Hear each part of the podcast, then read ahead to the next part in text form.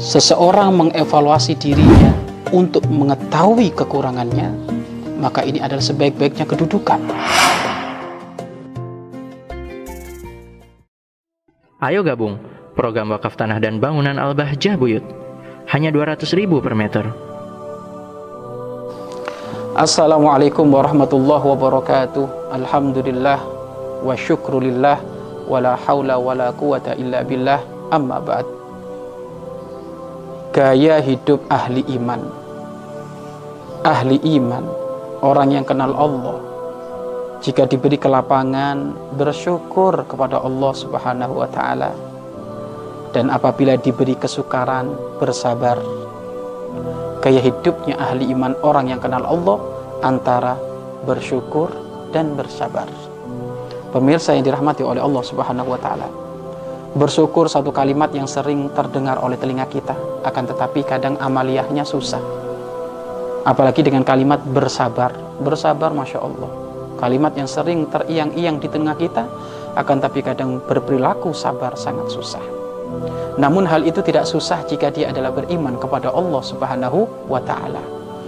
Karena gaya hidupnya ahli iman muaranya hanya muaranya hanya bersyukur sabar bersyukur sabar bersyukur sabar dari bersyukur atas nikmat yang diberikan oleh Allah maka akan muncul sifat dermawan akan muncul sifat perhatian dengan sesama akan muncul memanfaatkan nikmat Allah dengan sebenar-benarnya. Barokah dari syukur. Akan tapi kalau sudah tidak ada syukur maka saat itu dia akan menjadi orang yang pelit mati rasa dengan tetangga. Tidak ada kepekaan jika ada orang meminta-minta karena kebutuhan. Yang ada dia hanya pusing mikir urusan kepentingan pribadinya kenapa kok bisa seperti itu karena kurang syukur kepada Allah Wahai pemirsa di mana pun anda berada apa yang menjadikan kita susah syukur kepada Allah apa yang menjadikan kita susah syukur kepada Allah? Padahal sudah bukti nyata. Apa pun yang saat ini diberikan oleh Allah kepada kita, murni itu dari Allah. Nggak ada campur tangan kita. Campur tangan kita pun itu juga adalah atas kehendak Allah. Kalau ada orang sekarang, masya Allah dapat sekarang dapat jualan omset satu miliar, ketahuilah engkau mendapatkan omset satu miliar itu murni pertolongan Allah kekuatanmu yang nulis tanda tangan atau mungkin ngerekap RAB untuk mendapatkan duit satu miliar tenaganya dari siapa? Dari Allah. Lalu kenapa kita kok susah bersyukur kepada Allah? Yang susah bersyukur kepada Allah imannya diragukan. Imannya diragukan. Maka mana syukur di sini adalah jangan lupa lidah kita senantiasa mengucapkan hamdalah, alhamdulillah, wa syukrulillah. Segala puji bagi Allah. Segala kebaikan untuk Allah. Terima kasih hanyalah untuk Allah maka ini penting untuk diucapkan seperti itu. Kemudian anggota tubuh kita menampakkan diri kita bersyukur kepada Allah dengan banyak sholat, membaca Al-Quran, banyak zikir, berbagi dengan sesama. Maka ini amanah syukur. Dan termasuk tanda tidak syukur adalah jika dia menjadi kenikmat Allah sebab maksiat. Sebab dia melakukan maksiat. Dapat tender satu miliar, eh siap-siap ingin zina, siap-siap ingin judi. Oh, ini gak bersyukur kepada Allah. Model orang kayak gini. Bahaya ini seperti itu. Bisa-bisa nanti dia akan menjadi orang kaya raya seperti korun yang ditenggelamkan oleh Allah di dasar bumi. Bahaya korun. Kenapa? Dia adalah orang yang termasuk diberi kenikmatan oleh Allah kaya raya tapi susah bersyukur. Sampai pelit orang susah bersyukur ya tandanya pelit nggak mau berbagi dengan sesama. Padahal kalau diberikan itu harta nggak bakal berkurang. Bahkan bal yazdad bal yazdad bal yazdad akan bertambah akan bertambah akan bertambah. Pemirsa yang dirahmati oleh Allah Subhanahu wa taala ayo kita biasa merenung akan kebaikan Allah.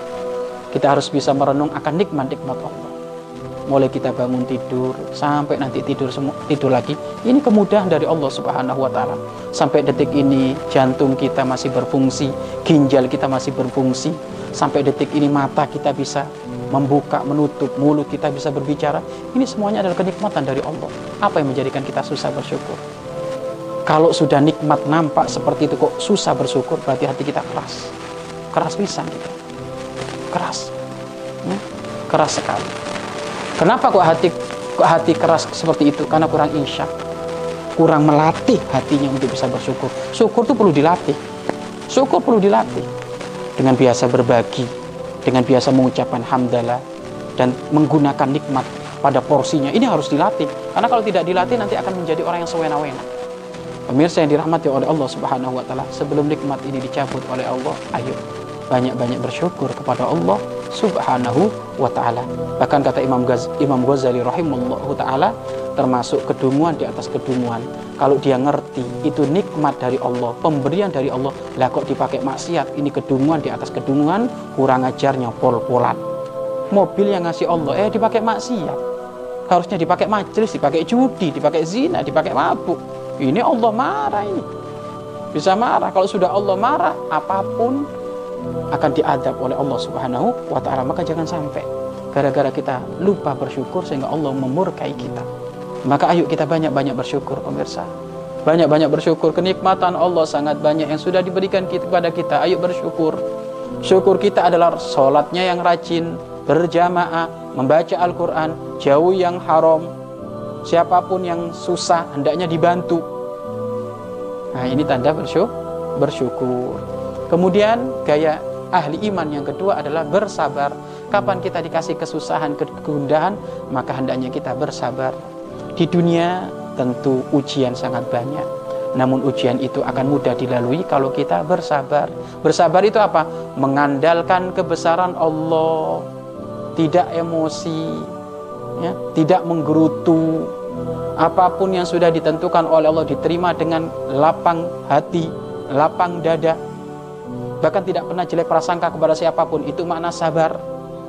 Kapan dia tertimpa masalah, mungkin dia orang yang punya motor. Motor itu adalah tumpuhan dia untuk dia kerja, eh tiba-tiba dicuri orang. Ketahuilah, bersabarlah. Memang pahit-pahit, tetapi di baik kepahitan itu pasti ada hikmah. Bersabar. Karena sabar yang sesungguhnya itu indah matil ulah. Sabar yang sesungguhnya, sabar yang benar itu pertama kali di saat dia tertimpa masalah, dia tidak menggerutu, dia tidak marah, dia tidak jelek prasangka, yakni menata hati, sabar, itulah yang dinamakan sabar. Tapi kalau sabar dari hasil renungan, itu sabarnya telat. Setelah merenung, aduh gimana lagi ya nggak balik mobilnya, nggak balik motornya, gimana lagi ya sabar. Loh itu bukan sabar itu, sabar karena kepaksa itu karena nggak balik lagi. Tapi yang dimaksud sabar di sini adalah sabar tatkala pertama kali tertimpa musibah. Dan ketahuilah, ujian yang ada pada diri kita tiada lain kecuali pengangkatan derajat, pemberian pahala, peleburan dosa. Maka lalulah itu semuanya dengan kesabaran. Kalau sudah dilalui dengan kesabaran walaupun pahit tidak akan lama-lama. Satu bulan akan berlalu oleh Allah dikasih kemudahan lagi. Inna ma'al usri yusra ya sesungguhnya bersama kesusahan pasti akan ada kemudahan jadi kalau setelah susah pasti ada kemudahan setelah mudah pasti ada susah lagi ya kehidupan di dunia kayak gitu kalau ingin bahagia terus mudah terus nanti di surga tapi kalau di dunia ya seperti itu. Kenapa? Karena Allah ingin menguji hambanya agar tidak terlena hidup di dunia ini. Kenapa sih Allah memberi ujian di dunia ini? Agar manusia itu tidak terlena, hambanya tidak terlena, berlarut-larut cinta dalam urusan dunia. Agar supaya mereka semuanya fokus untuk persiapan kehidupan setelah dunia kehidupan akhirat. Karena kalau orang juga ujian akan ngerti oh dunia itu seperti ini. Pahit. Butuh kesabaran berarti yang enak nanti akhirat akhirnya dia mikir kehidupan akhir akhirat pemirsa yang dirahmati oleh Allah Subhanahu wa taala jika Anda dikasih kelapangan jangan lupa bersyukur bersyukur bersyukur jika Anda dikasih kesusahan jangan lupa bersabar bersabar. Allah bersama orang-orang yang susah. Ana inda mungkasorati kulubuhum. Aku bersama mereka yang lagi gunda. Aku bersama mereka yang lagi susah. Aku bersama mereka yang hatinya tercapik-capik karena ada permasalahan. Ketahuilah, orang yang sabar dari segala permasalahan, maka dia ditemani oleh Allah Subhanahu wa taala. Bahkan asal tahu saja pemirsa, orang yang diuji oleh Allah dari segala permasalahan, doanya mustajab. Doanya mustajab. Doanya mustajab. Maka mumpung anda dikasih masalah maka doanya yang benar. Karena doa jenengan mustajab. Dengan syarat bersabar. Tandanya sabar itu apa? Tidak menggerutu ya e, ber, e, tidak jelek prasangka tidak mengambil jalan pintas dan mengandalkan kebesaran Allah Subhanahu wa taala. Wallahu a'lam bissawab. Mari berinfak untuk operasional lembaga pengembangan dakwah Bahjah Buyut